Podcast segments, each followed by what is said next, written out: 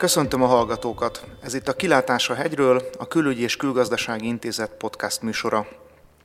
A mai témánk az európai választások, illetve hogy 2017-ben milyen eredményeket eh, értek el a különböző pártok az európai választásokon. Beszélgető partnereim Orosz Anna, Garai Nikolett és Molnár Tamás, aki a mindennyian a Külügyi és Külgazdasági Intézet eh, kutatói.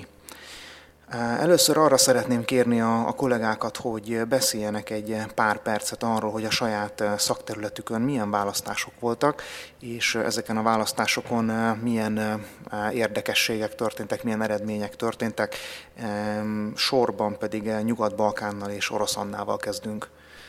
A Nyugat-Balkánon idén is egy rendkívül mozgalmas és választásokban gazdag évet tudhatunk magunk mögött. Elsőként Szerbiában tartottak elnökválasztásokat, ahol nem is annyira a maga a választás volt a kérdés, hanem a, jóval inkább a, az volt a fő kérdés, hogy kik fognak indulni majd a választásokon, és lényegében azzal, hogy a, a korábbi kormányfő, a szerb haladó pártnak a vezetője Alexander Vucic elvállalta az elnökjelöltséget, innentől kezdve nem is volt kérdés, hogy ki fogja megnyerni az, a választásokat. Albániában tartottak parlamenti választásokat, igazából itt jelentős átrendeződés nem történt. Annál izgalmasabb volt a koszovói önkormányzati, illetve még azt megelőzően a parlamenti választások, amelyet lényegében azt a kérdést döntötték el, hogy a korábbi kvázi nagy koalíciónak kik vesz, milyen új politikai erők veszik át a helyét. Végül is a parlamenti választások eredményeként a koszovói felszabadítási hadsereg korábbi vezetőjehez köthető pártoknak a csoportja nyert el a kormányzás lehetőségét, viszont mellettük nagyon jelentős eredményeket érte, és támogatottságbeli növekedést ért el a önrendelkezési mozgalom, ami egy radikális párt Koszovóban, és az önkormányzati választásoknak lényegében ezt követően már az volt a, a fő tétje, illetve kérdése, hogy mennyi megerősítést fog kapni a megalakult kormány, illetve hogy mekkora támogatottságot fog élvezni az önrendelkezés. Itt azt érdemes megegyezni, hogy az önrendelkezés a korábbi támogatottságbeli növekedését nem tudta produkálni, tehát itt az ő esetükben visszaesés volt tapasztalható. A kormánykoalíció az megőrizte a helyét, de nem lehet azt se állítani, hogy ők olyan kifejezetten jól szerepeltek volna azért a választásokon, még hogyha a pozíciókat meg is őrizték, és akkor végül, de nem utolsó sorban, ugye Macedóniában tartottak önkormányzati választásokat, amelynek a tétje szintén inkább a, a megalakult kormány helyzetének a megerősítése volt, hiszen egy nagyon komoly belpolitikai válsághelyzeten ment keresztül Macedónia, és a, az újonnan megalakuló kormányban részevő tehát lényegében a kormánypártok helyzete megerősítésre került az önkormányzati választásokon. A nyugat-balkáni téma után áteveznénk német nyelvterületre. Ugye Ausztriában és Németországban is szövetségi választások voltak, és ennek az eredményéről, illetve az itteni kormányalakítási lehetőségekről kérdezném Molnár Tamást. Köszönöm szépen. Maradnék egyébként a parlamenti választásoknál is, ahogy a felkérésed is szólt, és nem mennék bele a tartományi, illetve a körzeti eredményeknek az értékelésébe. Itt rengeteg tartományi választás volt Németországban, alsó Szászországban, Észak-Rende-Veszfáliában a legnépesebb tartományban, viszont koncentráljunk akkor igen csak a parlamenti választásokra. Németországban szeptember végén volt a parlamenti választás, amelyben a német alsóház, alsóháznak az, összet, az új összetételéről szavaztak. Összességében el lehet mondani, hogy a nagyobb néppártok, tehát a, a Keresztény-Demokrata Unió, illetve a Bajor Keresztény Szociális Unió illetve a szociáldemokrata, német szociáldemokrata párt 14 vagy 15 százalékot, 15 százaléka kevesebbet szerzett, mint a 2013-as választásokon, tehát összességében ki lehet, ki lehet jelenteni, hogy a néppártok veszteségével zárult ez a, a, a választás. választások eredményei értékelve lehet mondani, hogy a német választások több, német választók többsége nem kívánja nagy koalíció folytatásra, hogy 14%-kal kevesebbet szereztek, mint négy évvel korábban viszont a kormányalakítási kísérleteket figyel, figyelembe véve azt lehet mondani, hogy az úgynevezett Jamaika koalíciós kísérletek, csak hogy tisztázzuk a Jamaika koalíciót, ugye a, a pártok színei alapján a konzervatív uniópártok, a, a zöldek, illetve a liberális FDP után Jamaika koalíciónak lehet nevezni. Ez szövetségi szinten Németországban még nem fordult elő, hogy ez a három, illetve hát négy párt, mivel a bajor, bajorok miatt ez kettőnek számít lett volna szövetségi szinten. November közepén azonban a liberális FTP-nek az elnöke Christian Linner kijelentette, hogy ők nem kívánják folytatni a, a, a koalíciós tárgyalásokat, így aztán ez a kísérlet dugába dőlt. Ezt követően pedig valószínűleg ismét a nagy koalíció folytatását próbálják majd a szövetségi szinten eszközölni. Viszont ez elképesztően hosszú ideig fog tartani. A jelenlegi kilátások, kilátások mellett húsvét, húsvétnél előbb nem lesz Németországnak új kormánya, tehát március, az optimista forgatókönyvek március végére jósolnak, jósolják csak az új kormánynak a beiktatását, ami azt jelenti, hogy hogyha a szeptember végi időpontot nézzük, hát ez jó, majdnem fél évet jelent. Németországban még soha nem volt ilyen, hogy fél év, fél év fél évig ügyvívő kormány legyen Németországban hatalmon. Az egyik nagy tendencia, mint ahogy mondtam, a, a nagy néppártoknak a támogatásának a csökkenése volt. Ezzel párhuzamosan egyébként a széleken megerősödtek a rétegpártok, csak röviden kiemelném az alternatíva Németországnél, az euró ellenesnek indult, majd aztán inkább ilyen jobboldali populista bevándorlás ellenes pártnak a, a, a megerősödését, amely a német Bundestagban a harmadik legnagyobb frakciót adja. Ez az egyik, a másik pedig a, a Bundestagban négy év szünet után visszakerült liberális FDP-ről van szó, aki szintén 10% fölötti eredményt ért el. Az újrapozicionálás következtében ők inkább egy ilyen nemzeti liberális fordulat, vagy nemzeti liberális politikát szeretnének követni, és szakítanak a korábbi neoliberális vonallal. De hát Németországban még nyitott a, a helyzet, még semmi nem dőlt el. Az egyik lehetséges forgatókönyvet már említettem a nagy koalíció folytatását, viszont az is elképzelhető, amennyiben ez végül nem jönne, nem jöhet létre, hogy a, a Angela Merkel kisebbségben próbálja meg a kormányzás. Ha ez se jönne össze, akkor újra választásokat fognak, új, új választásokat fognak kiírni. Ausztriában ezzel szemben már karácsony előtt új kormány köszönhetünk. A néppárt megegyezett a szabadságpárttal, ugye Sebastian Kurz vezette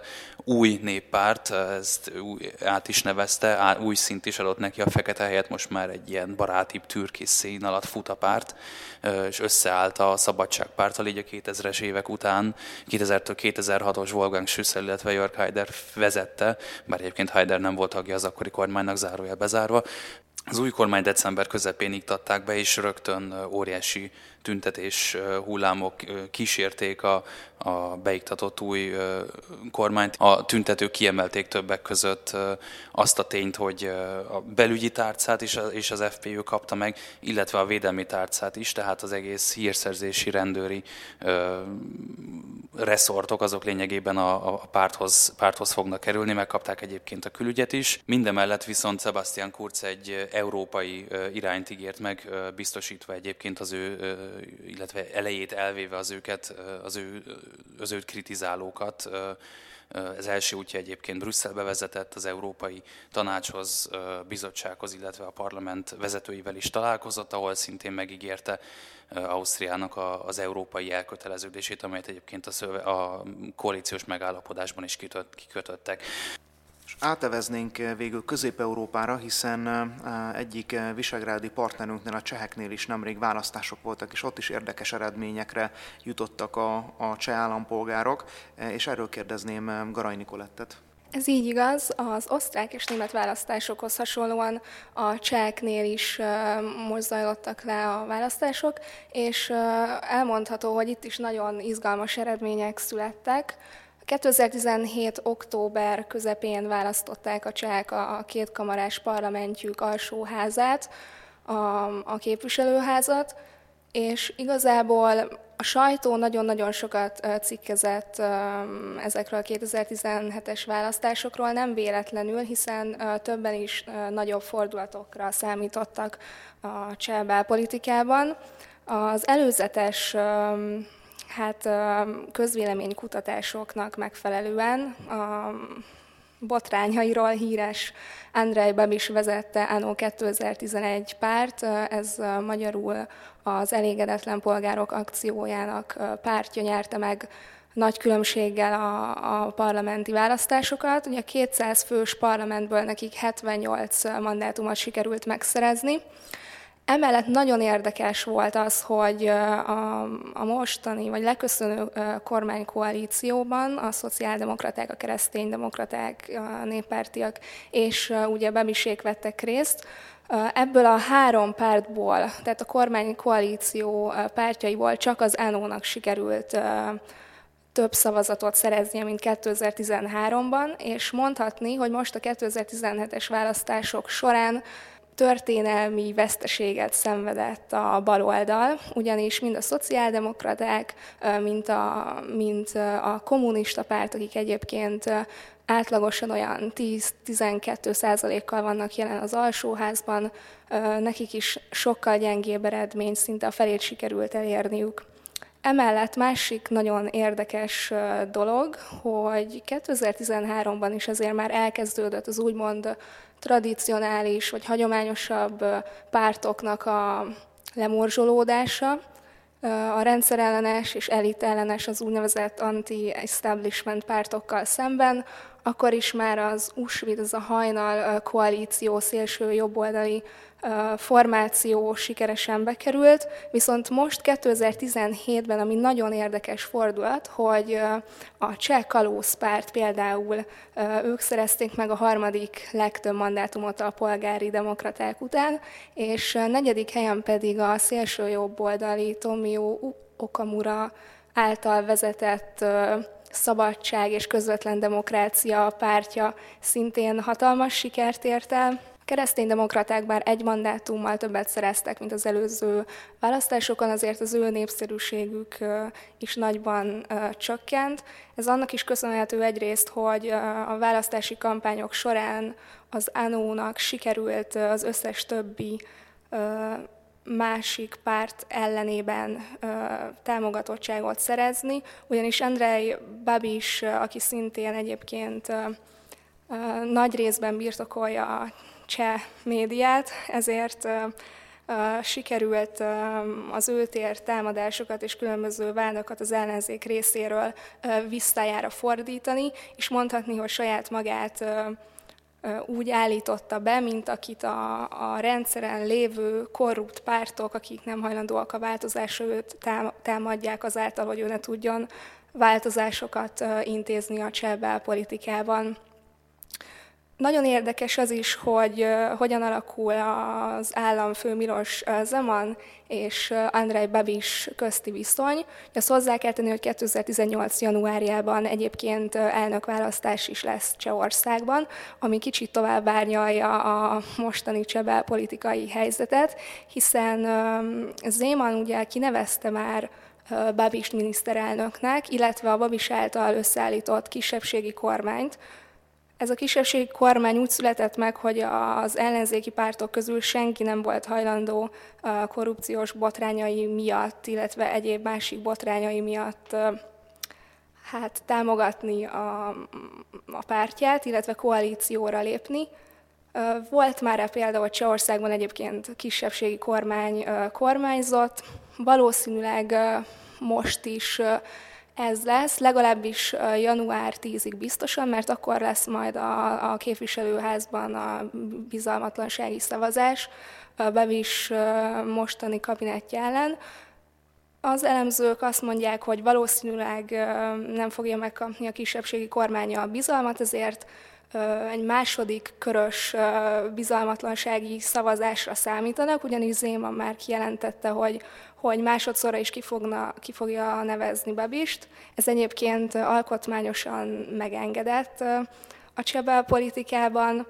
Valószínűleg 2018-as év egyik legnagyobb kérdése az az lesz, hogy második körben sikerül-e Babisnak egy újfajta, vagy más kabinettagokból összeállított kormányt prezentálnia, és hogy a többi pártal sikerül-e valamilyen egyesség útján mégiscsak egy koalíciós kormányt létrehozni. Amennyiben másodszorra sem sikerül, akkor valószínűleg fennáll a veszélye, hogy egy előrehozott választást fognak kiírni. Köszönöm szépen a kollégáknak az áttekintést. Az a helyzet, hogy nem lettem sokkal optimistább az elmondottak alapján a, a jövő évvel kapcsolatban. Itt különösen nekem van egy ilyen meglátásom, vagy ilyen véleményem, hogy mind az osztrákoknál, mind a németeknél, mind a cseheknél, de úgy általában az európai szintéren úgy tűnik, mintha a populisták, mintha a kisebb pártok ugye egyre nagyobb teret nyernének maguknak, hogyha egyre jobban előtérbe kerülnek néhány helyen, ugye már hatalomra, hatalom közelébe is kerülnek, hogy szerintetek ez egy általános, akár mondjuk a Trump jelenségnek egy európai folytatása, vagy ezek inkább elszigetelt esetek, amelyek csak látszólagosan állnak össze egy láncban. Mi erről a véleményetek? Említette Donald Trumpot, említem a Brexitet, mint a másik ilyen fő tényező. Érdekes egyébként megfigyelni, hogy az Euróbarométer, tehát az Európai Unióhoz való viszony alapján, ami a polgároknak az Európai Unió megítélését méri, Ausztriában például, ami a Nyugat-Európai, hogyha Ausztriát Nyugat-Európához sorolhatjuk, ők az egyik legkritikusabb ország, ország volt összességében, viszont ez a két jelenség, Donald Trump megválasztása, illetve a Brexit követően meg megemelkedett az Európai Unió támogatása Ausztriában és Németországban meg szintén, de ez egyébként össze-európai jelenség is. Ez, ezt a tényt reflektálva arra, hogy a populisták hogyan, hogyan pozícionálják magukat, muszáj volt egy valamelyes európaibb álláspontot képviselni, kicsit újra kalibrálni politikájukat, és inkább az Európai Uniót már nem elvetni, mint olyat, már nem a kilépésre koncentrálnak. Itt mondjuk az FPÖ-nek, az osztrák szabadságpártnak korábban nagyon forszírozták az úgynevezett öxitet, tehát az osztrák kilépést. Ez most már teljesen lekerült a, a napirendről, annyira lekerült, hogy a, koalíciós megállapodásban ki is kötötték a, a közvetlen demokrácia intézményét, mint bevezetésre került, kerülő intézmény, viszont ebből kivették az, az osztrák EU tagságból való szavazásnak a lehetőségét. Tehát az inga valamelyest átfordult egyébként a, túloldal, a túloldalra is, a korábban eurokritikus vagy euróellenes populista pártoknak most már muszáj valamelyes pozitív üzeneteket sugározniuk, viszont mind Németországban, mind Ausztriában érzékelhetően előre törtek a jobboldali populisták, mind az AFD, mind az FPÖ, illetve az, hogy az ÖVP, tehát a német, bocsánat, az osztrák néppárt ilyen jó eredményt tudott elérni, ez összefüggésben áll azzal a tényel, hogy rengeteg programpontot átvett az osztrák szabadságpártól, csak ez sokkal szalonképesebben tudta tálalni. Németországban ugye az Angela Merkel vezette uniópártok nem mentek bele abba, hogy az AFD-től vegyenek át programpontokat, vagy legalább retorikailag kövessék a pártot. Meg is látszott az eredmény. A CSU, a Bajor CSU egyébként egy jobbra nyitást követelne el, amiben, Angela Merkelék még jelenleg nem hajlandóak belemenni. Kérdés, hogy a két tűz, közé, két tűz között Berlin hogy fogja tudni pozícionálni magát? Ahogy Tamás említette, hogy, hogy Ausztriában is megfigyelhető volt például a, a jobb közép vagy a jobb oldalnak az előretörése, ez Csehországban is érvényesült. Fontos látnunk azt, hogy, hogy az Andrei Babis vezette politikai formáció az ideológiailag egyébként nehezen meghatározható, viszont egyfajta jobboldali populizmus olyan szinten erre, erre az ANO pártra is vonatkozik, hogy sikerült azokat az aktuál politikai témákat bevonniuk a, a választási kampányukba, amik egyébként Európa szerte teret hódítottak és befolyásolták az egyes választásokat, ilyen például ugye az Európai Unióhoz fűződő viszony, hogy a, az egyes tagállamoknak milyen szinten kellene megőrizni a szuverenitásukat, például hogyan álljanak hozzá a menekült válsághoz, a menekült kvótákhoz például, Ilyen szempontból Bemisnak a kampánya nagyon sikeres volt, mert nagyon jól kihasználta a közvéleménykutatásokat, a csehek alapból nagyon ö, szkeptikusak, nem csak az EU intézményeket tekintve, hanem saját kormányukat, vagy a média felé ö, tanúsított bizalmuk is ö, a közvéleménykutatások alapján nagyon alacsony. Úgyhogy ez a nagyfokú bizonytalanság és bizalmatlanság az intézményekben, ez egy olyan tényező volt, ami, ami elősegítette a Babis kormánynak a színre lépését. Ugyanakkor úgy gondolom, hogy a populizmusnak is vannak különböző válfajai vagy ágazatai, és például az Andrei Babis féle jelenségre, vagy a Donald Trump, vagy például egy Silvio Berlusconi jelenségre most már a szakirodalomban elterjedt az úgynevezett entrepreneurial populizmus, ami egyfajta vállalkozói populizmus, vagy valami hasonlót jelenthet magyarul. Igazából ennek a magyar megfelelőjét még nem láttam sehol írásban. Ugye ez annak is betudható, hogy egyrészt előre, előtérbe kerültek az olyan államigazgatási problémák is, mondjuk Csehországban is, ami már régóta fennállt, illetve ugye nagyfokú korrupció is olyan téma volt a cseh belpolitikában, ami, ami évek óta megoldatlan volt, és ez a fajta vállalkozói populizmus egyébként ezt hirdeti, hogy, hogy mivel valaki a gazdasági szférából érkezik, ezért nem szorul arra rá például, hogy, hogy, hogy saját vagyonát ebből gyarapítsa, illetve, illetve hatékonyabban tudnák vezetni az államot. Szerintem ez a fajta populizmus, ez, ez Csehországban egyelőre bejött, olyan szempontból, hogy, hogy valóban, valóban nagyon nagy sikereket ért el Babis, és a mostani közvéleménykutatások szerint is népszerűsége az csak egyre nő. Érdekes, hogy említetted ezt az úgynevezett vállalkozói populizmust. Németországban kevés, viszont Ausztriában abszolút meg lehetett figyelni, hogy ugyanezek a szólamok nyertek teret. A menekült krízis meglovagolása mellett a jóléti államnak a megnyírbálása és leépítése volt lényegében a másik olyan pont, amit a mind a néppárt, mind a szabadságpárt a zászlajára tűzött. Ezt ők nyilvánvalóan nem ilyen üzenetekkel adták el, hanem hogy a gazdaságot meglendítsék, a, a, a beragadt gazdasági növekedést, az az, az valamelyes megindítsák, amit úgy próbálnak létrehozni, hogy egy, egyrészt egy komoly intézményi átalakulással, adócsökkentéssel, illetve a szociális jutatásoknak a, a megnyírbálásával, tehát az, ez az általad is említett populizmus Ausztriában abszolút megfigyelhető volt. Németországban egyébként ez kevésbé, és hogyha nagy koalíció fogja folytatni a munkáját, akkor, akkor valószínűleg nem is fognak, nem is lesznek ilyen változások foganatosítva ami a német gazdasági ö, csúcs részéről ö, komoly kritikákat váltott ki. Ö, most már a közép és, és felső vezetői, ö, német cégek közép és felső vezetői rétege rendszeresen kritizálja a német kormányt azért, mert elmaradnak a reformok. Ö, most már egyébként személy, személyi szinten is ö, kritikákat illetnek a német, ö, német politikusok, ö, német csúcspolitikusokkal szemben. Ö, viszont ott még várat magára ez, a, ez az átalakulás, Ausztriában már, már megtörtént. Felvetettétek mind a ketten a menekültügyet, mint olyan témát, aminek szerepe lehetett a, választások kimenetelében. Itt szeretném, ha egy kicsit itt kifejtenétek a véleményeteket is, itt a nyugat-balkáni térségre is rátérnénk, hogy a, az elmúlt két-két és fél évben történt menekültügyi fejlemények, válság megoldására tett lépések, ezek hogyan befolyásolhatták a, a választási eredményeket, először Nyugat-Balkán, aztán a többieket is ugyanerről erről kérdezem. Amikor a nyugat-balkáni országokról beszélünk, illetve hogy ők hogyan viszonyultak a, a menekült válsághoz, illetve annak kezeléséhez, mindenképp emlékeztetnék, emlékeztetnék arra, hogy ők ugye tagjelölt, illetve az uniós tagságra vágyó országok közé tartoznak, és ennek megfelelően az egyik szempont, amit ők figyelembe vettek a, a saját pozíciójuknak a meghatározásakor, az az, hogy az Unióval hogyan alakítsák, unió, hogy az, egy, az Európai Unióval hogyan működjenek együtt, és e tekintetben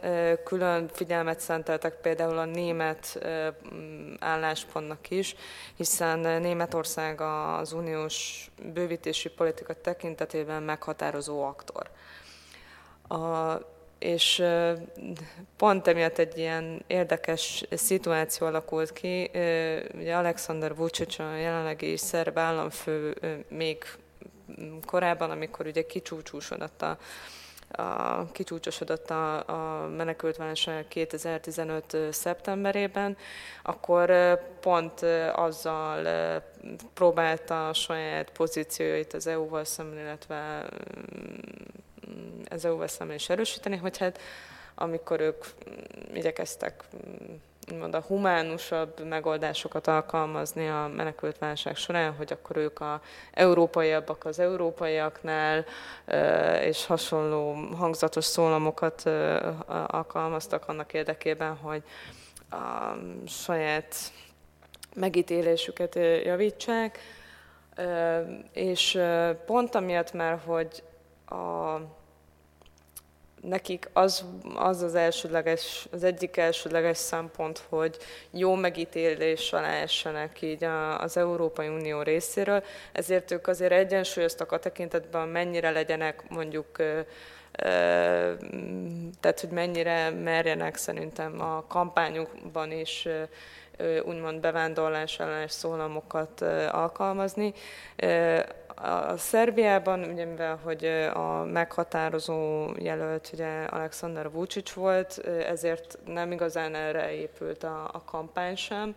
A Macedóniában a menekült kérdés idén igazából a, a, csak az egyik párt részéről jelent meg igazán. Ugye a tavaly, a tavalyi decemberi választásokon éppen többséget jelz, szerző Nikola Gruevski, illetve pártja végül is nem került abba a helyzetbe, hogy ők kormányt alakítsanak, és a, az önkormányzati választások során próbálták a saját népszerűségveszteségüket részben a menekült kérdést felhasználva ellensúlyozni, de, de ez igazából nem volt egy igazán sikeres stratégia a részükről, és e, akkor a támogatottságot ezzel maguknak nem tudtak generálni, hogy ennek meghatározó szerepe legyen. Köszönöm. Németország, Ausztria? Menjünk keletről nyugatra, kezdve Ausztriával. Választáskor meghatározó szerepet játszott egyébként a menekült kérdés. Ugye már említettem korábban, hogy a Sebastian Kurz által teljesen átalakított osztrák néppárt valamelyes rácsúszott az FPÖ-re, át is vett egy, egy, egy sor programpontot. Az egyik például a menekült, az európai menekült politikának a kritizálása, mert egyébként azt tegyük hozzá, hogy Sebastian Kurz már korábban is erőteljes fenntartásokkal kezelte Berlinnek a, a menekült politikáját. Tehát részt vett például a, a, a balkáni útvonalnak a lezárásában, a menekült kvótákat, mint olyat elítélt, illetve egy, egy alapvetően restriktív menekült politikát hirdetett. Ezek már korábban bekövetkeztek, csak a választásokat megelőző kampányidőszakban ez, ezek még hangsúlyosabbak voltak, valószínűleg maradni fog, maradni fog ez a tendencia a Kurz kormány idején. Németországban Érdekes megnézni azt, hogy magyar szemmel úgy gondolná az ember, hogy az AFT-nek a felfutás az csak és kizárólag a menekült, menekült kérdésnek köszönhető, illetve hogy, hogy azt meg tudták, meg tudták lovagolni. Felmérések egyébként azt mutatják, hogy a német választásokat megelőzően a, a polgároknak a fő aggodalma, vagy a fő témák, amik befolyásolták a választásokat, az nem a menekült kérdés volt, inkább a szociális ügyek, oktatás, szegénység kérdése, mi lesz a nyugdíjammal, inkább, inkább ezek a kérdések foglalkoztatták a, a németeket. A menekült politika egyébként 2016 év végére már, már valamelyes lecsengett, és 2017-ben már nem ez számított a, a, a top témának.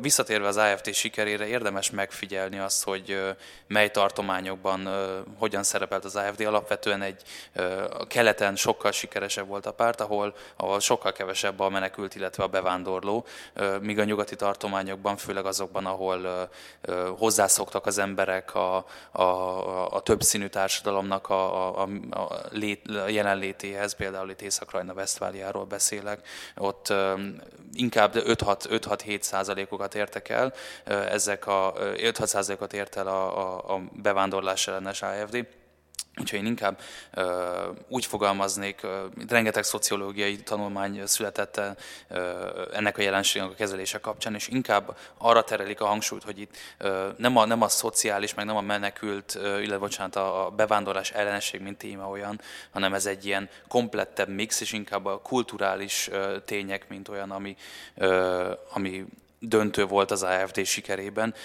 és itt a menekült, menekültekhez való hozzáállás csak az egyik pont volt, a másik pedig, mint az úgynevezett kulturálisan hátrahagyottaknak az érzése volt, tehát, hogy Berlin, Berlinben meghozott döntések, például a, a, a melegházasságoknak, melegházasság engedélyezése például az egyik dolog. Ezek mind-mind olyan témák voltak, amelyek mentén úgy érezték, hogy a politika már elment egy olyan irányba, amit ők nem szeretnének követni.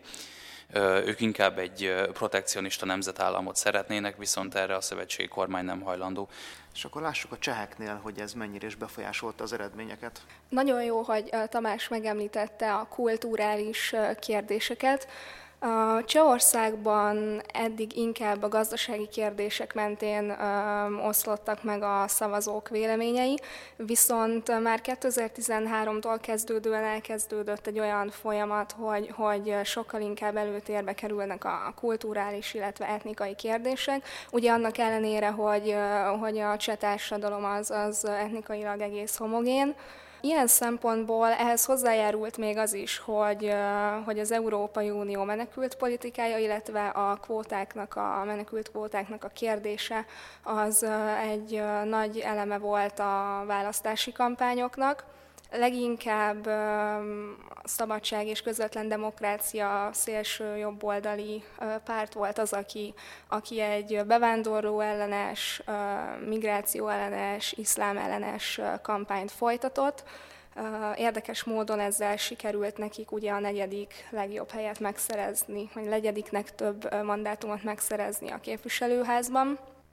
Babis győzelméhez az is hozzájárult, hogy a szélsőséges SPD pártal szemben sokkal sokkal enyhébb politikát fogalmazott meg, ami sok választónak szimpatikusabb volt. Ilyen szempontból fontos megemlíteni, hogy, hogy elítélte Babis a menekült kvótákat, illetve úgy gondolja, hogy, hogy tagállami döntésben kell, tagállami hatáskörben kell maradniuk maradni annak a kérdésnek, hogy, hogy mennyi menekültet fogad be egy Európai Uniós tagország.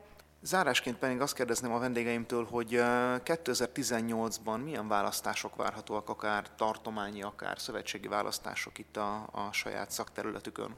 Németországban tartományi szinten a legfontosabb a 2018 őszén lévő Bajor tartományi választás lesz. Ugye a parlamenti választásokkor a CSU 38-39 százalékot szerzett, ami azt hiszem történelmi vereségnek számít. Innen kéne feltornászni magukat az abszolút többség, a legitimációt adó abszolút többséghez lényegében a, a, az uniópártoknak az érdekházassága az, az ezen alapszik, hogy a bajorok hozzák az abszolút többséget.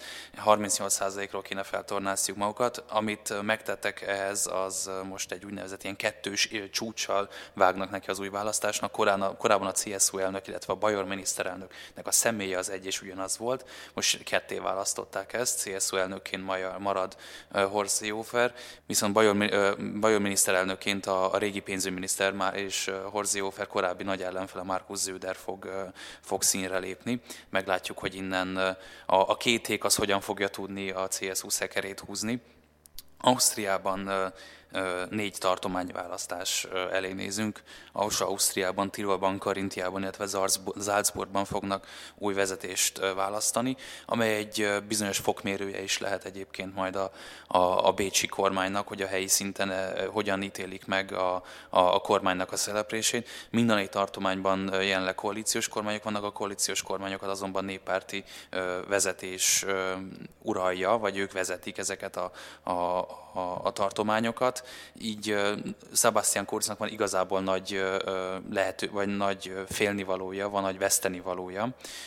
Meglátjuk, hogy a helyi szinten hogyan fogják megítélni a polgárok a, a Bécsi kormány működését. Anna, Nyugat-Balkánban hogy állunk?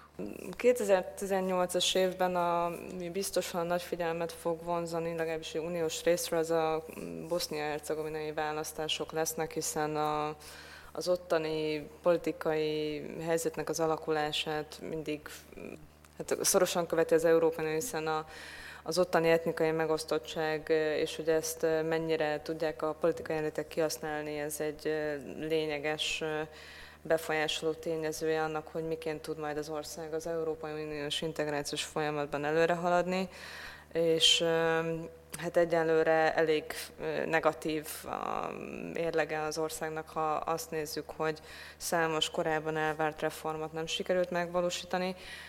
Az egy pozitív eleme lehet a következő évnek, hogyha a Bosznia-Hercegovinának sikerül leadni a válaszokat ugye a, a bizottsági kérdőívre, ami ugye előfeltétele annak, hogy aztán elbírálják a tagsági kérelmét az országnak. De ez, mondom, ez még a jövő évnek a, az egyik első fő kérdése lesz, ami az országot illeti. A másik, a, a Balkán az az előrehozott választásoknak az egyik nagy szintere, úgyhogy sosem lehet kizárni, hogy egy-egy választás még beesik az év folyamán, de, de azért bízunk benne, hogy erre azért kevés példa lesz, mert ez általában inkább csak arra jó, hogy vagy arra, hogy bizonyos reformokat elhalasszanak, vagy általában politikai koncentráció célra hozzák ezeket a döntéseket.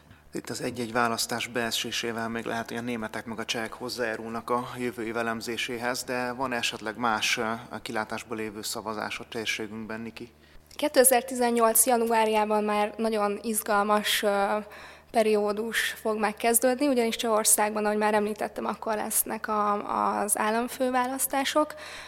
Ezt tudni kell, hogy Csehországban közvetlenül választják az államfőt, és um, nagy, való, nagy valószínűséggel a mostani államfő Milos Zeman, vagy a, a Cseh Tudományos Akadémia volt elnöke Iri Drahos között fog eldőlni. Közvéleménykutatások szerint Zeman szénája áll jelenleg jobban, de talán ez egy kicsit változhat még. Mm, nagyon fontos a cseh politika szempontjából, hogy, hogy Zemannak sikerül-e most is megnyerni az államfői választásokat. Másrésztről pedig az sem kizárható, hogy ugye, ahogy említettem már, a kisebbségi kormány miatt lehetséges, hogy másodszorra se fognak bizalmat kapni a képviselőháztól, nem mondanám, hogy ez a legvalószínűbb forgatókönyv, de benne van a pakliban, hogy esetleg Csehországban is lesznek előrehozott választások. Ami szerintem még nagyon érdekes, és ez kevésbé kapcsolódik a választásokhoz, az az, hogy Lengyelországban a miniszterelnök asszony lemondott idén, és helyére Mateusz Morawiecki az eddigi miniszterelnök helyettes, illetve fejlesztési és pénzügyminiszter került. Ez azért fontos, mert a jog és igazságosság pártján belül már elindultak olyan híresztelések, illetve a média is adott néhány jelentést arról, hogy, hogy esetlegesen további személyek is leváltásra kerülnek, vagy, vagy kicserélik őket a, a kabinetben. Ugye nagyon fontos kérdés, hogy a mostani külügyminiszter Vitold Vascsikovszki ő marad-e a kabinetben, a helyére már van is egyébként jelölt. Ezt úgy értem, hogy, hogy egyes források szerint lehet, hogy, hogy ő nem fog maradni. Ez Andrei Duda főtanácsadója, ugye ő most a lengyel elnök, és, és Kristóf Szczerski kabinet főnöke nagy valószínűséggel lehetséges, hogy, hogy ő fogja váltani. Ugye természetesen ezek még csak találgatások, de abból következően, hogy, hogy ugye a jog és igazságosság párt szeretné kicsit újítani a profilján, nem csak azért, hogy, hogy az Európai Unió felé is egy komolyabb partnerként tűnjön fel, hanem azért is, mert 2018-ban lesznek majd a helyhatósági választások, amin az előző fordulóban ugye a jog és igazságosság pártja nem annyira szerepelt jól, és valószínűleg, hogy, hogy próbálják itt is majd a többséget megszerezni. Azt is nagyon fontos még hozzátenni, hogy egyébként a helyhatósági választások reformjáról is vannak tervek, hogy a jelenlegi arányos választási rendszert egy többségére módosítják, ez lehetséges, hogy, hogy az Európai Bizottság felé és az Európai Unió felé további feszültséget fog gerjeszteni a mostani igazságügyi reformokat még tetézve. Ez is egy nagyon jó kérdése lesz majd a 2018-as évnek, hogy, hogy, hogy ennek az igazságügyi reformos ügynek mi lesz a végső kimenetele. Szeretném megköszönni a kollégáknak a 2017 évi európai választásoknak az áttekintését. Köszönöm Garai Nikoletnek, Orosz Annának és Molnár Tamás kutató kollégáimnak. Önöknek is köszönöm a, a figyelmet, a moderátor Nagy Sándor Gyula volt. Önök a Kilátásra hegyről a Külügyi és Külgazdasági Intézet podcast műsorát hallották. Hallgassanak minket máskor is.